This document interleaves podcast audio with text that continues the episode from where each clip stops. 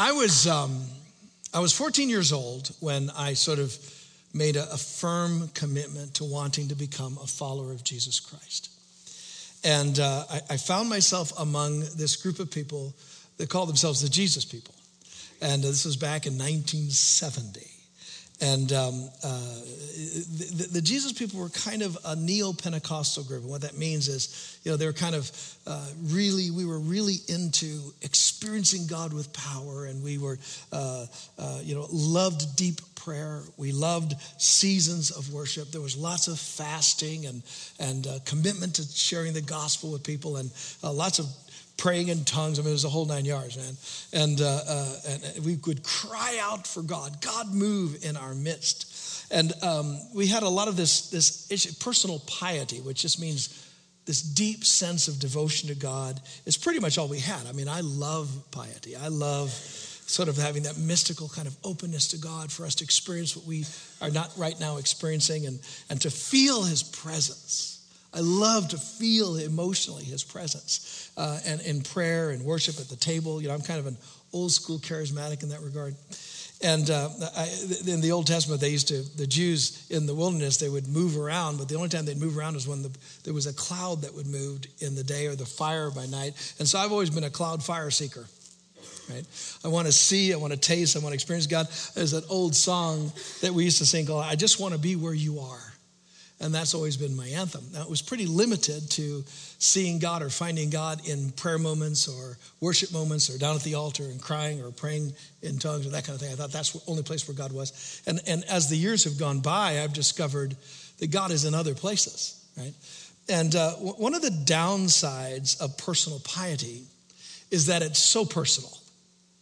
And sometimes we, you know, it's, it, it kind of turns into me and Jesus.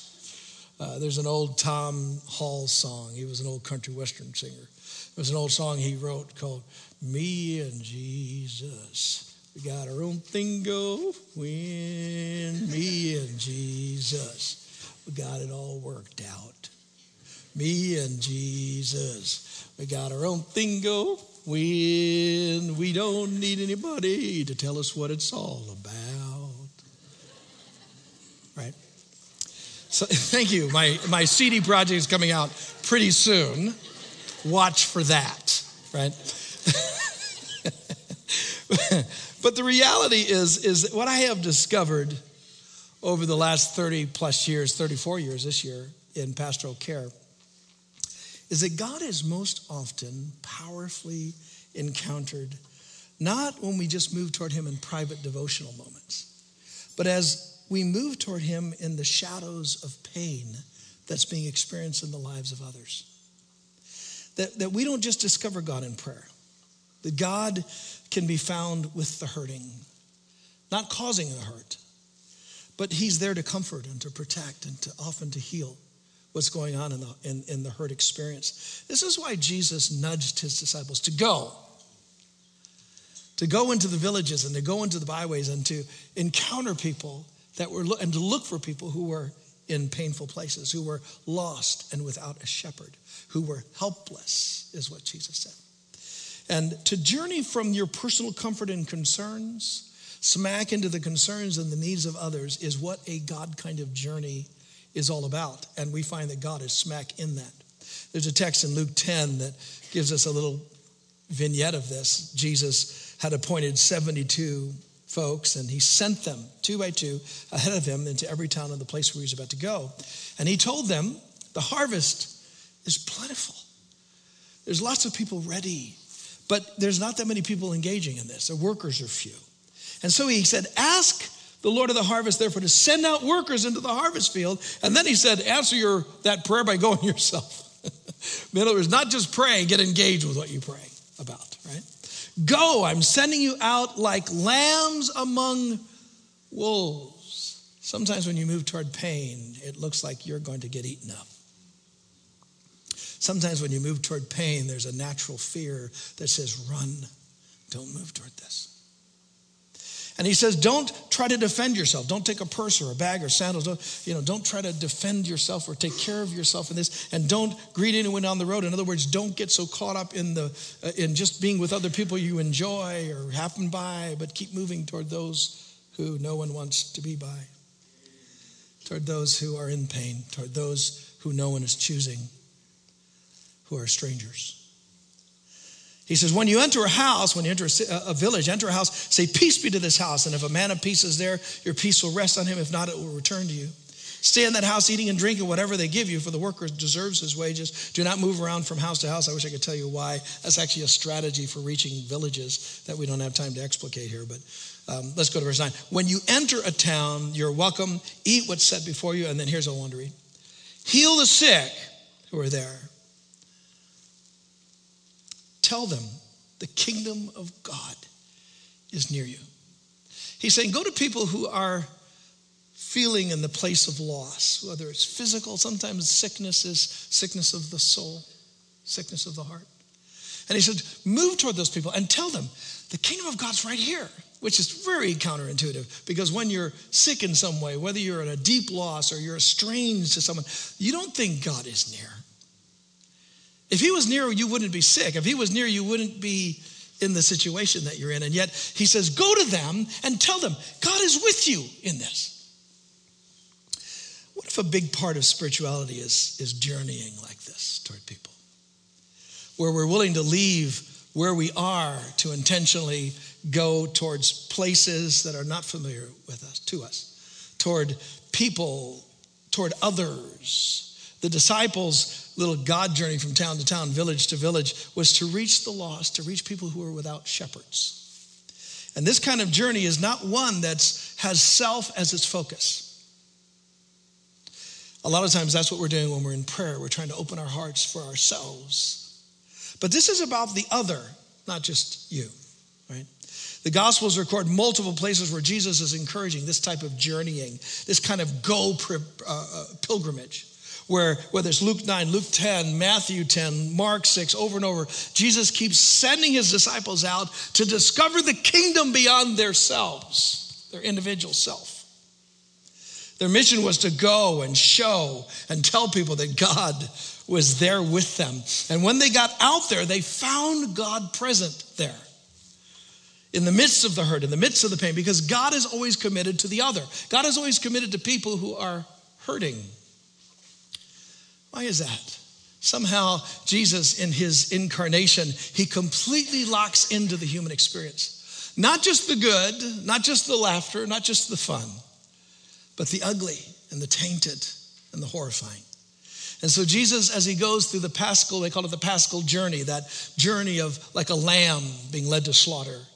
And he has his own people rejecting him, denying him, the people that he had served saying, crucify him. And then on the cross, as he's dying, the scripture says he became sin. And he even says, God, my God, why forsaken me? He tastes all of the rejection, all of the pain. He, he, he embraces with solidarity the human experience and the human pain. And then he finds a way out of it in resurrection.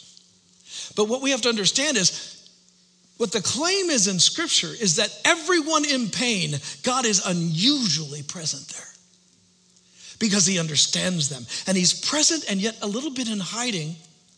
And because he's present, what we're to do in belief of that is to move toward people in pain so that once we get there, we can say, hey, he's right nearby. It doesn't feel like it, I know. It doesn't look like it, I know, but he's right nearby. And we have come to declare the kingdom is near, God is near.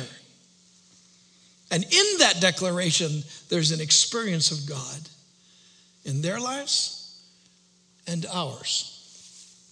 What if God is still out there in the pain of lives in two thousand fourteen. I mean, there's obviously pain all around us. Are we even aware of it? And if we are aware of it, are we moving toward it? Are we too afraid that there are too many wolves? Are we journeying towards it? The gospel claim is that God is found in the lives of those, of those who ache, that he's there. You remember the text in Matthew twenty-five, and this is interesting because Jesus is giving us a little vignette of a look of what's going to happen at the end of the age when there's judgment. And he's describing this. And he says in, in verse thirty-four, then the king will say to those on his right, come, you who are blessed by my Father, take your inheritance, the kingdom prepared for you since the creation of the world. Come into the kingdom. For I was hungry, and you gave me something to eat. I was thirsty, and you gave me something to drink. I was a stranger. Nobody wanted me. Nobody wanted to be around me. And you invited me in. I needed clothes. I was naked, and you clothed me. I was sick, and you looked after me. I was in prison, and you came towards me to visit me. And then the righteous will answer him and say, well, what? I mean, when did we see you hungry and feed you? Or, or thirsty or give you something to drink? And when did we see you as a stranger, someone alienated, discounted, cellophane? When did we see you like that and actually invite you in, or saw you naked and clothe you? When did we see you sick and in prison, or in prison and visit you? And the king will reply, I tell you the truth, whatever you did for one of the least of these brothers, you did it for me. He's affirming the reality that because he understands the full pain of the world, that those who are in pain, he's most aware of and he's very present with. They often don't see it at all. That's why we're to go and call attention to it, to share with them. God is near. He's present. And he is so linked to it that when we come to someone and we embrace them, we embrace a person that everybody else has rejected. Maybe someone that's embarrassed themselves and embarrassed the people they've been around, and nobody wants to even stand next to them. And we choose to take that stranger and invite them in, even if it makes us look bad for doing it. That Jesus is saying, you're doing that to me. Think of Jesus moving towards people. The story when he's, you know, when he lets that harlot come to him and starts, she's crying, washing his feet with her tears and wiping his feet with her hair. And people are going, there's no way he's a prophet. I mean, if he was a prophet, he would know this woman's filthy. Nobody owns her. Nobody embraces her. She's a stranger. And yet Jesus honors her. Or Zacchaeus, who's up in the tree, he's a tax collector. He's an enemy to the state of Israel. And people hated him. They actually were people that were hired to kill people like that guy. And here's Jesus looking up, and the whole village is there. And Jesus calls him by name. He was that infamous. People knew him. And she, he calls him by name. He says, Zacchaeus, come down. I'm going to your house. And the scripture says that when Jesus honored him by recognizing him and actually going to his house, that the whole, the scripture says, the whole town grumbled. I've ticked off some people, but not the whole town. The whole town grumbled. And the scripture says as he walks with Zacchaeus on the way to his house, the whole way Zacchaeus is repenting, wanting to make things right, to put things right. And the scripture tells us the kindness of God leads people to repentance. See, when you embrace the stranger and invite them in, you're embracing Jesus. He has complete solidarity with people that are in pain. So counterintuitive, because we think if the person is hungry and, and Jesus is right there, they wouldn't be. If a person is naked, if Jesus was in that situation, he wouldn't be naked. If a person is sick, well, they'd be healed, right? But he says that, that even in my sickness, you took care of me, which means that you're moving toward a person that even after you pray and they don't get healed, and you take care of them, and you take care of them, and you move toward them, and you might catch what they have. You still move to move toward them. That that kind of willingness, he's saying, you're doing that for me. I'm right there with them. When we journey towards those who are hurting and in pain, what we find out is God steps out of the shadows and we encounter him. Um, there's a text in Psalm twenty-three, you'll know this one. It's the Lord is my shepherd, I shall not want. And then in verse five, it says, you prepare a table before me in the presence of my enemies. Most people have very little spiritual awareness. All they see are their enemies. All they know is the enemy they're living in. Their estrangement, their imprisonment, their poverty, their ache. That's all they know. That's all they can see is their enemy. And yet, Jesus says, or God says, I prepare a table for you right in the presence of your enemies. Most aren't aware of the table. And we think if, if, if, if the table is really there and God was really there preparing something, the enemy would be gone. But that's not how God thinks. That's not how God says it's, it works. That what we're to do is we go to meet people in their pain. As we go and meet people in their, you know, kind of their, in, in the midst of the presence of their enemies, that somehow we can stop and say, hey, the kingdom is near. God is here with you. He cares. And I'm here to tell you, and I'm here to engage with you and be a part of your story. God is with everyone in trouble. We're... Um, We're so thrown by pain oftentimes that we avoid it. Uh, we are my default impulse is to steer clear of trouble. And in the lives of others, or when there's something between me and somebody else, if it's a misunderstanding or a disagreement or unforgiveness or that kind of stuff, or a disconnect, I tend to not want to deal with it. I'd rather just go pray about it. I'd rather just go over in the corner and deal with it in my heart instead of moving toward the person. It's just something I think that that, that a lot of us feel that way. But, but what if we miss God when we avoid the pain that we encounter? I mean, what if we go? What if we journey smack toward the pain? What I'm suggesting is, what if God appears there most dramatically, even more dramatically than we're in worship, than when we're in worship in our personal lives? Um, years ago, I'll give you an example of this. Years ago, I was a young pastor and stupid. I'm still stupid, but not as stupid. But I was extra stupid. And uh, it was a small town. I was pastoring there, and, you know, the community all knew each other. I mean, if you had your cousin visit, it showed up in the paper. So, you know, it's just a small town. So I'm standing on a Wednesday night, and I'm speaking, and I'm trying, you know, my whole life was with these people, and I had an experience that I thought was instructive about a family. They had done something, and they and it was in a kind of a semi-public play situation, and they thought they were not doing a godly thing, and it was a little embarrassing to me. And so I'm trying to dance around it, but I'm trying to, you know, change a little bit of the story so they wouldn't know who I was talking about. Well, they knew who I was talking about. They knew that I was talking about them. So, I, you know, it's Wednesday. By the time Saturday hits, I've been gone for a couple of days, and, and I came in to study uh, for Sunday. I was doing some final stuff, and and on my desk, uh, by myself, but on my desk was this letter. And I see it was from that family I had mentioned. Not by name, but in that kind of, you know, incognito way that wasn't very incognito. And, um, and I opened it up, and the letter... Uh, the, the lady was saying, I am so sorry that we embarrassed you. I'm so sorry that, that you know, we did this. Uh, weren't aware that we did it, and we're willing to leave the church. I mean, if we're, if, you know, whatever. And, you, and on the letter, you saw, you could see where she was crying. See spots where her tears had fallen. And uh, that's one of the joys of writing. I mean, emails don't have spots like that, but that's what we live in. But the point is, is that I'm holding that letter, and everything in me is going, that's an overreaction. She's overreacting. That wasn't that. I, I, you know, what am I supposed to do? I only have one life. I need to share what I'm experiencing and use it to encourage people. So I'm being all defensive inside. But another part of me was saying, you're an idiot. I just wanted to run from it. I thought, well, I'll just pray about it. We'll just leave it alone. I'll just pray about it. And then I stopped, and I said, no.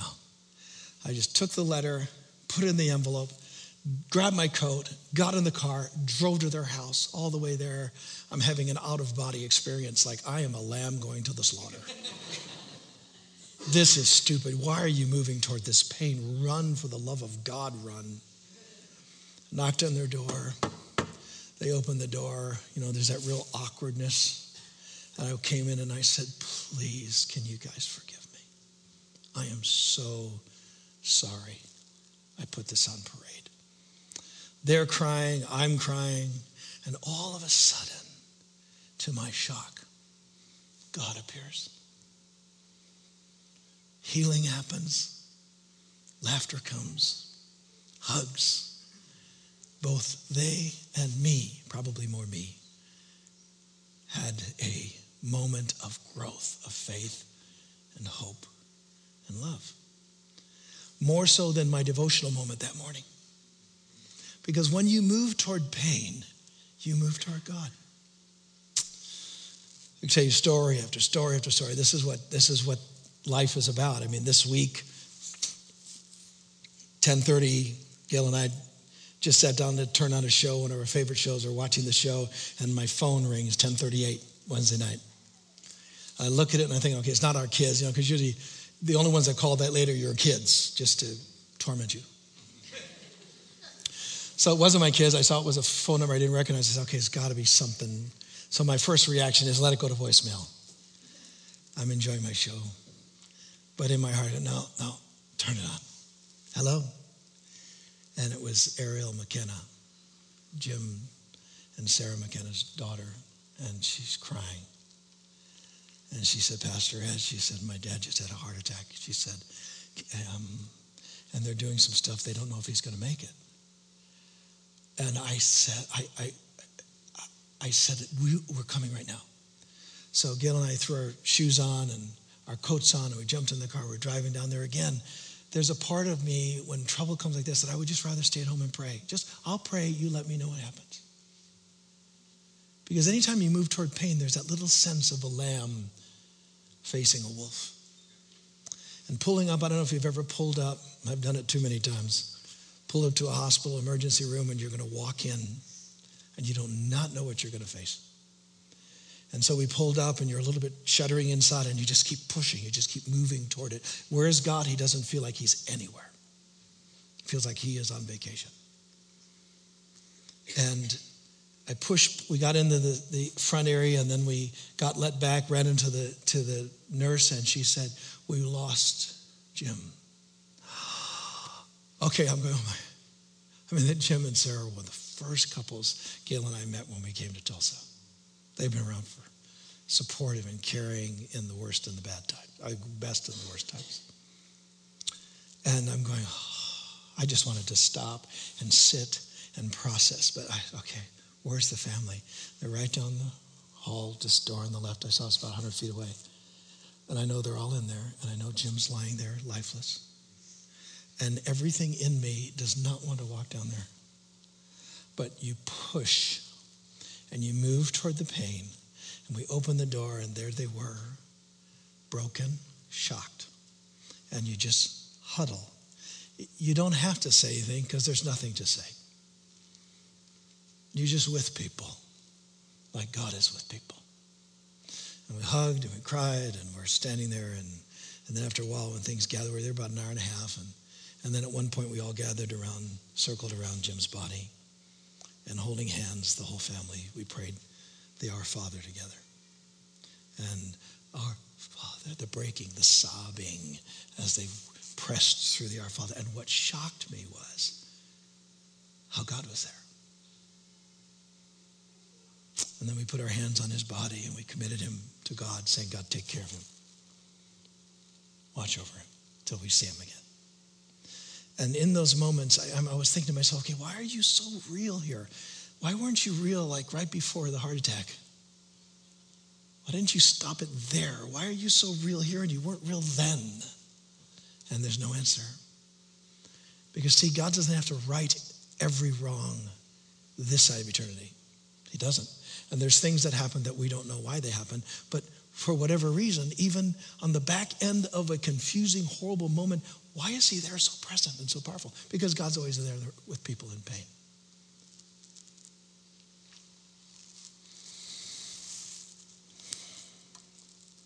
Here's the point. Christianity isn't simply about personal piety and Bible study and prayer and church attendance and the Eucharist and worship and the like. I mean, he certainly is there. The, those things are important. But they're not for the purpose of self-aggrandizement. They're not just there to make you feel better about yourself and to discover your gifts so you can gift at people, or discover your purpose so you can purpose at people and walk around saying, here I am. That's not what it's for. It, it's we encounter God in those moments so that we can walk out into the world and say, there you are. What's going on? We lean on the strength of those moments so that we can, and, and we're broken by those moments so that we can give ourselves to the world around us. Mother Teresa, when she spoke of personal devotion, you remember she gave her life to serving people. Here's what she said about personal devotion. Quote, we need to find God, and he cannot be found in noise and restlessness. God is the friend of silence. We need silence, those personal moments, to be able to touch souls, end quote. So she's saying the reason for personal devotion is so that we can secure the strength that we need, so that we can give ourselves to people. And in a very real way, if you understand the disciplines of the faith, silence, fasting, prayer, study, all these different kinds of things, uh, they're really given to us to bruise and to crush our souls. I mean, just spend time in prayer for an hour. You know, you might run out of words in five minutes. And then you move into Psalms. I mean, it messes with your soul. Just open up and read some scripture. Just decide over the next, maybe during the Lent season or whatever, to read extra scripture. It, I wish it wasn't, I mean, there's a lot of times that scripture is boring. And you force yourself to read it and you push into it. Why? Because it's breaking you. It's bruising your soul. Try fasting. It messes with you that scripture says uh, with the discipline of fasting in Psalm thirty-five, it says, I humble myself with fasting. What's he saying? I break down my soul because there's something about this idea. When Jesus took the bread, he said, this is my body broken for you. So when we come into the disciplines, this is my moment before you, God, to be praying so that I'm broken for the other. This is the reason I come into this moment of, of discipline spiritually. It's not so that I can be spiritually enlightened. It's to be that my soul can be broken and bruised, and in the enlightenment of that, I can pour my life out for others. We become a Eucharist people. Fasting, things like fasting mess with your souls, bruise your soul, make you less in charge. Andrew Arndt, who is one of the pastors here for years, now pastoring in Denver, wrote a great blog this week. He was talking about reaccessing fasting in his life. He said, I've been, he said, I've not been fasting much in the last bit. And he said, I'm re-grabbing it and reinstituting it in my life. And here's what he wrote, quote, first, I found that fasting put me back in touch with my own humanity. Something about walking around with the pain of a hungry stomach led me to a place where I felt my own vulnerability in a place that I hadn't in quite some time. I realized that I often use food to cover over my feelings of vulnerability. Having a full, well-fed, or full-fed stomach and a properly functioning body has the effect of making one feel invincible at times. And as that as such, I was blunting my experience of being a human being. Part of what it means to be human is to feel and to feel deeply our own finitude. I was more in touch with my own emotions, more open to God when I was fasting, and to my great surprise was far more in touch with the emotions of others.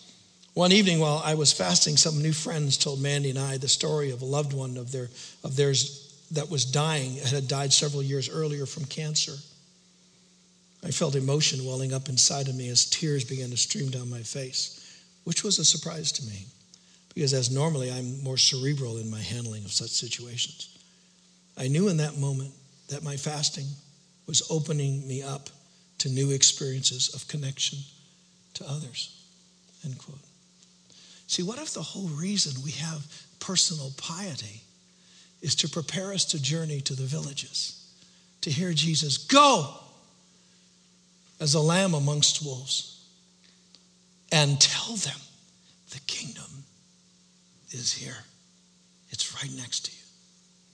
In Isaiah five, fifty-eight rather, it talks about fasting, and here's what Isaiah, the Lord says through Isaiah, is this the kind of fast I have chosen, only a day for a person to humble himself? I mean, he said, this is what you made it up. It's a personal thing. Is it, is it only for one bowing their head like a reed or lying in sackcloth and ashes so that you feel close to the Lord? You know, is this, is that the, what you call a fast, a day acceptable to the Lord? He's kind of saying, you're missing the point. And then he tells them what fasting really is. He said, is this not the kind of fasting I have chosen? To loose the chains of injustice. It's not just about you. To untie the cords of the yoke. To set the oppressed free. To break every yoke. In other words, fasting prepares you for the other. To God journey. To people in pain. Is it not to share your food with the hungry and to provide water, or poor wanderer with shelter?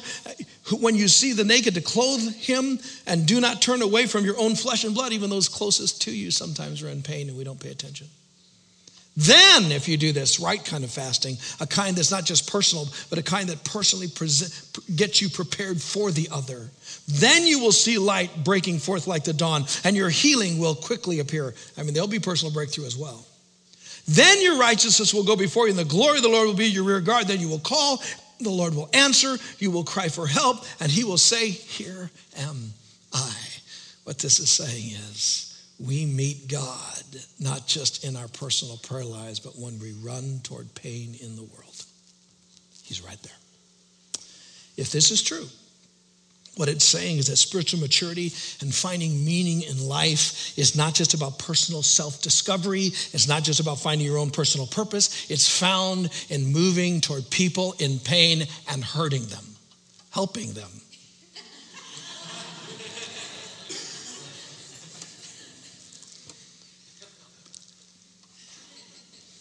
We need those seasons of silence and study and prayer because we need to get coming to the table. We need all that stuff because they're not ends within themselves, but they're the thing that help us to be prepared to go broken into the world to give ourselves for people. So we move towards them. John tells us that we best love God by loving our neighbor. He said in John, First John four, if anyone says, I love God, yet hates his brother, he is, he is a liar. He doesn't. For anyone who does not love his brother whom he has seen, cannot love God whom he has not seen. What he's saying is, if you want to know how much you love God, ask yourself, how much do you love people that are in pain?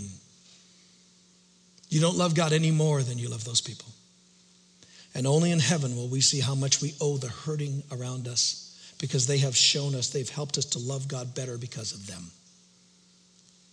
Journeys toward hurting, our journeys toward being open to hurting people. I just keep saying I want to hurt people, I really don't. Journeys toward the hurting people opens up our spirit to the possibilities and the realities that we haven't yet grasped. We move away from the personal and the familiar, and we journey out our hearts. And what happens is that in deep in our hearts, it becomes a place where God can work and where faith can become more robust. A kingdom journey to help others around you. It opens you up to, to, to for your identity to be examined and for you to ask, what am I about? And, and, and you, because the reality is in private, when you don't journey toward others, in private, you can get to a place where you're just in frustration because you don't understand how, how people don't give you what you deserve. You know, you, they're not, they're not treating you as well as you should be treated, and you don't have the opportunities you should have for how gifted you are. And without realizing it, you can really find yourself in kind of a rage and a discontent, and you wonder, where is God in my life? Where is God in my life, right? But when you move toward others, when you get sent by Jesus into the villages of your life, the reverse is true, because you're more thankful for all that you have. And, and you feel compassion for the lonely and the hurting, for the people that are suffering loss, who have no one who cares for them, people you run into that no one cares about them. They're cellophane, they're see-through-ish, nobody seems to see them, and you just lean into them. Moments like those lead you to a place where you begin to understand what Jesus meant when he said, take up your cross and follow me. Because what you're doing is you're, this, this cross is an instrument of death, and you know it's painful, but yet you discover it's wonderful because there's a kind of new life that emerges from it. You get this new sense of identity, and, and you're in the midst of this God journey, and you begin to wake up to spiritual reality like you've never done. What was blurry starts coming into focus, and it's wonderful. I'm encouraging you to dare to look for pain and to journey toward it. One more story in this Friday night, about ten thirty again. I get a text from a friend from out of town. He actually lives in another city. I've known them. I've known the last year. They've had tr- great trouble and great pain. And he texted me. He said, hey, we're in town. Just wanted to say hi. It's ten thirty at night. I'm thinking, oh, well, good, man. Good to see you. Thanks for texting. And I sense, nah, I know they're hurting. I said to Gail, I said, Gail, what do you think? She said, let's go. Jumped in the car, ten forty-five. By the time we got to where they were, it's close to eleven. They were finishing up a deal they were a part of here in town in the working environment. We walked in there, you know, those awkward moments of first walking up to somebody. Hey, leaned into them, said, hey, let's let's go out and get, get something to drink. And there was booze involved. Just a glass of wine. Or two. No, I'm just kidding. So we're sitting down, and you start entering the story. And there are tears, and there's pain. And we just leaned into it, and we talked it out. There was a sense of unhealthiness that we gently embraced. And we got home about one thirty. And um, just as we're walking into the bedroom, getting ready for bed, the I got a text from the from them, and the text said, you were an agent of healing and grace from God tonight to us. Thank you. And and that's what I found out. I found out that God shows up. Even at that table we were sitting there, God was there in an unusual way. And I think, I don't think anymore. I just want to find my gifts. I just want to find my purpose. I want to see if God will exalt me. And so I, I don't think that way anymore. I, I go to God in my heart and in my life, but I'm always saying, God, help me be broken for you and whatever you have.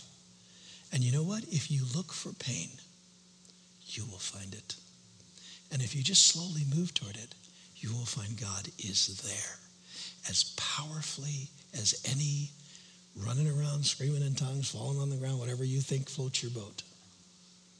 A week just reading the Bible every day for all day. I mean, you're going to find God in pain as real or even more real than any of that other stuff. So seek him in the hurting. Let's stand. In about seven weeks, uh, we're going to begin this journey of Lent. Some of you, you know, if you've never been in Lent, it's the most horrible, wonderful experience you'll ever have. It's when we journey in disciplines like fasting and prayer. I'm going to invite those that are helping us serve community to come up, uh, musicians come up. And we do extra, you know, extra fasting. Uh, uh, we're going to have some extra prayer. We're going to have some house church gatherings where we can participate in the body and blood of Christ. It's a disrupting time. But it's a time to stir up one's soul toward God. And uh, it, it, it, the Lent actually comes from a word that means spring. So it's like a springtime of faith is what it is. And it, Ash Wednesday begins March fifth. We'll throw some ashes on your head on a Wednesday night. You can pretend you're dead. And uh, it, it's a time that breaks you up. A wonderful time. So I want to encourage you. We're going to kick off the preparation for that on Saturday, March first. We're going to do a Uh, just a, a, a God journey. Um, I'll, I'll be teaching a two-hour thing on, on, on the Saturday morning before Lent begins to talk about you mapping out a journey for yourself. So some of you will want to be there, if, especially if you've never done it.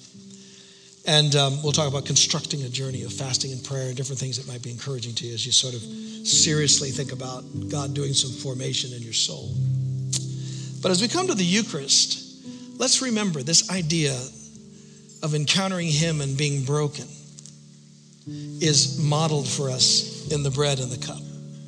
Because when he took that bread that night, he took it and he broke it and he said, this is my body broken for you. His body continues to be broken. Who is his body, by the way? Us. So we're to be the Eucharist people, being broken in our, most, our devotional moments, in our prayer times, in our moving toward each other. We're broken precisely so that we can focus on the other. So let's come this morning with that kind of openness. Would you lift up the bread and let's pray. Father, we bring this bread to you. It is the work of human hands, a result of creation. And we ask you by the power of the Holy Spirit that you will inhabit this. Jesus, this morning, we're inviting your presence into the bread that in a way we're getting a mini first or second coming. That somehow you find your presence in this physicality. One day we'll see your actual body, and yet this is an actual body on some level. And so we welcome you. We open our hearts to you. We thank you that you are present, for this is your body.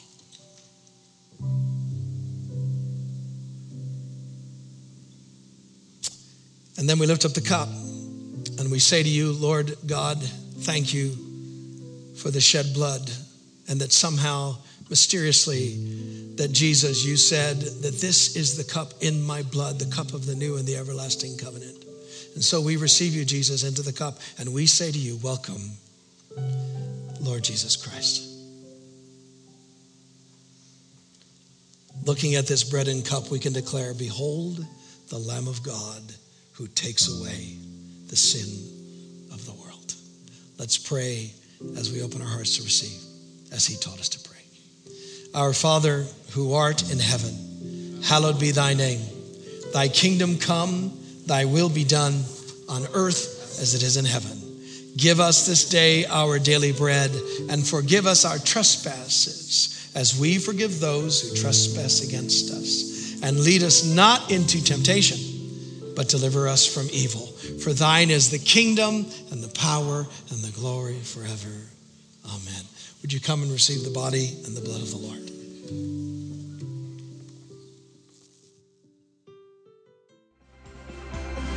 Thanks for listening to this message from Sanctuary Church. If you're in the Tulsa area, we invite you to attend one of our weekend services at five p.m. on Saturday, nine a.m. or eleven a.m. on Sundays. And if you would like more information on who we are and what we're about here at Sanctuary, or to give online, please visit our website at sanctuary tulsa dot com, or you can download our mobile app from the App Store or Google Play. We hope you'll join us again next time. Have a great week.